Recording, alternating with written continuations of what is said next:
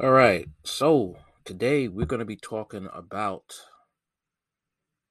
what does the Bible say about ancestral worship. That's what we're going to be talking about today. All right. Ancestor worship or ancestor reverence has great influence on Chinese, African, Japanese, and Native American belief systems. Ancestor worship was found in the seventh century B C in Jericho and also in Greek and Roman cultures.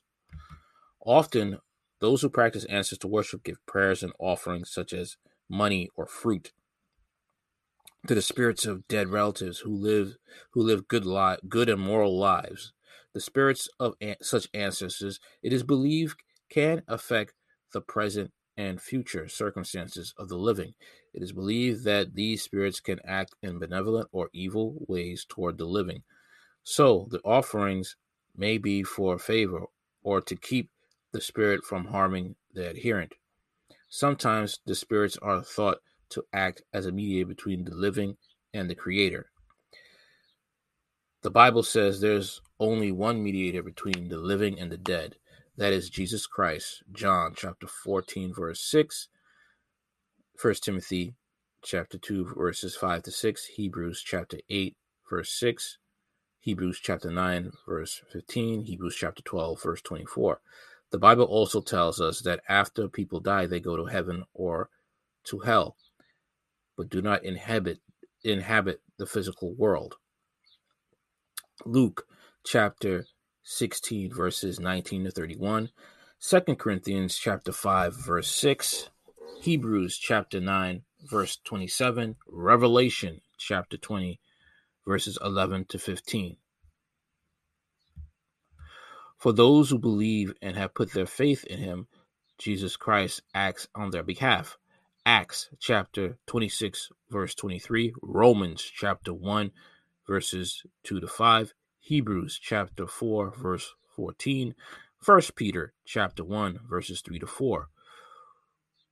We are not to worship anyone or anything else other than the one true God. Exodus chapter twenty, verses three to six, Mark chapter six, verse twenty-four. Okay.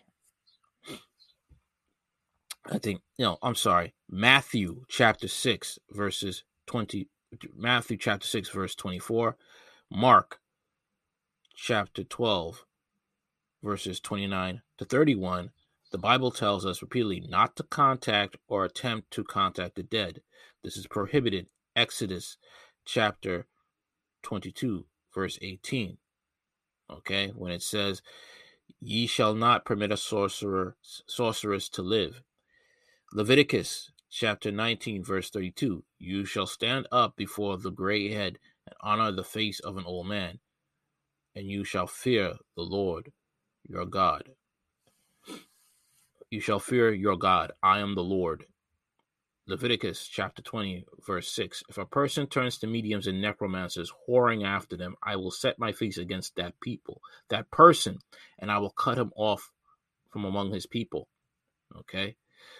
Deuteronomy chapter eighteen, verses ten to eleven. "There shall not be found among you anyone who burns his son or his daughter as offerings, anyone who practices divination or tells fortunes or interprets omens, or a sorcerer uh, or a charmer or a medium or a necromancer or one who inquires of the dead." Okay. First Samuel.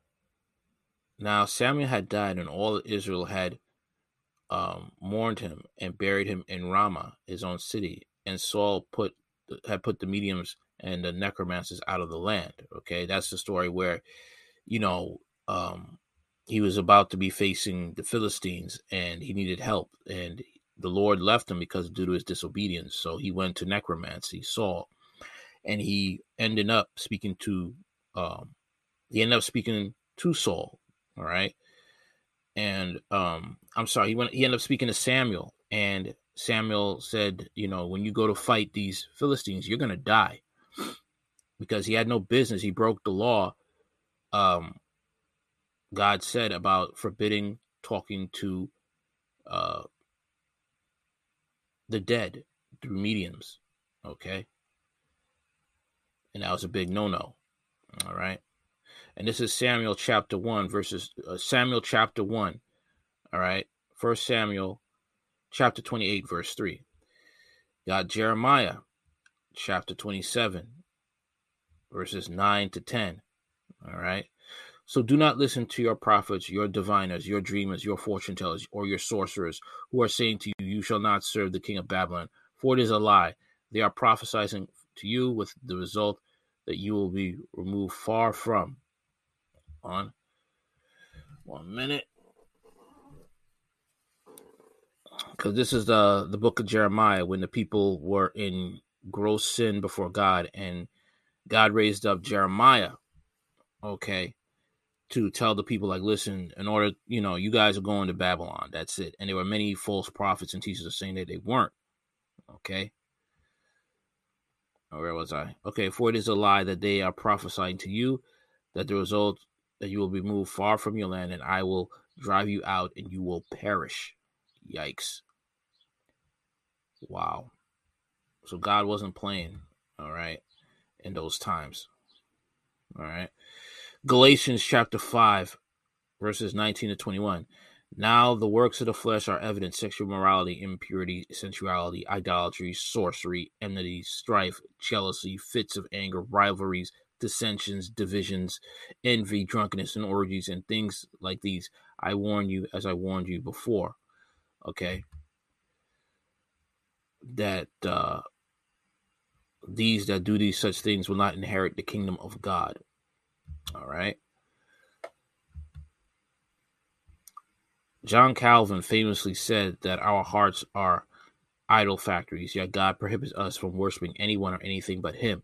Honoring the memory of our forebears is okay, but worshiping our ancestors or thinking that they can be some sort of mediator between us and God, or some sort of God to us, um, to us is clearly not biblical. Okay. And you have a lot of people who do this, especially, like I said, um, who of the uh, Chinese, African, Japanese, Native American belief systems. Okay, sad to say, you will even have them, you know, these people, you know, within these certain groups, uh, who will still do this, even though they are Christian. You know, maybe they will leave a piece of fruit or piece of bread before the picture of a person who has recently passed. Okay. And the Bible forbids that.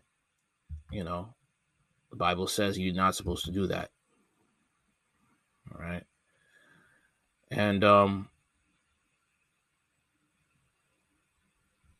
I, I think about the movie uh, Black Panther when, uh, you know, T'Challa was uh, needed advice, you know, and he had, he he uh, did a certain ritual to talk to um, his father,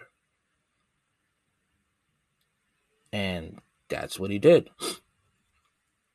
I saw this years ago, and uh, it's kind of the reason why I I uh, stay I stay clear from movies now. All right. Um, we have to be careful about this, and uh, you know, you will have some resistance if you call this out in your family. All right, you will have resistance. Um, I know somebody; she lost her husband. All right, and one of her sons um, caught on to this, and he wanted to ask her about it, but she's, you know. And he asked a uh, relative, and he says, "Oh, it's not voodoo." And you know, the guy talked to me. He's like, "Look, man, I know this is this is something that's not. It's this is something that is not biblical, you know." And um, this is something that uh, is done, you know, in Asian cultures. You'll see it done in Hindu cultures, and it's not of God. And when you try to talk to your family, be stern about it, but be also come with the truth in love. Don't be a uh, a Pharisee and try to, you know, beat them over the head. You're really going to have to pray and ask, you know, to, to talk to them but with love and respect. All right. Tell the truth in love. Doesn't say don't tell the truth. You come in love, but you tell the truth, the truth in love. And if they don't listen, they don't listen. Dust your feet off and go to the next town. But if they do listen, rejoice. Okay. All right. That's just um, that's just how it is. A lot of people are not going to listen. A lot of people are going to go and do their own thing. All right. Even when they claim to be Christian. All right. So that's the word for today. Peace and God bless.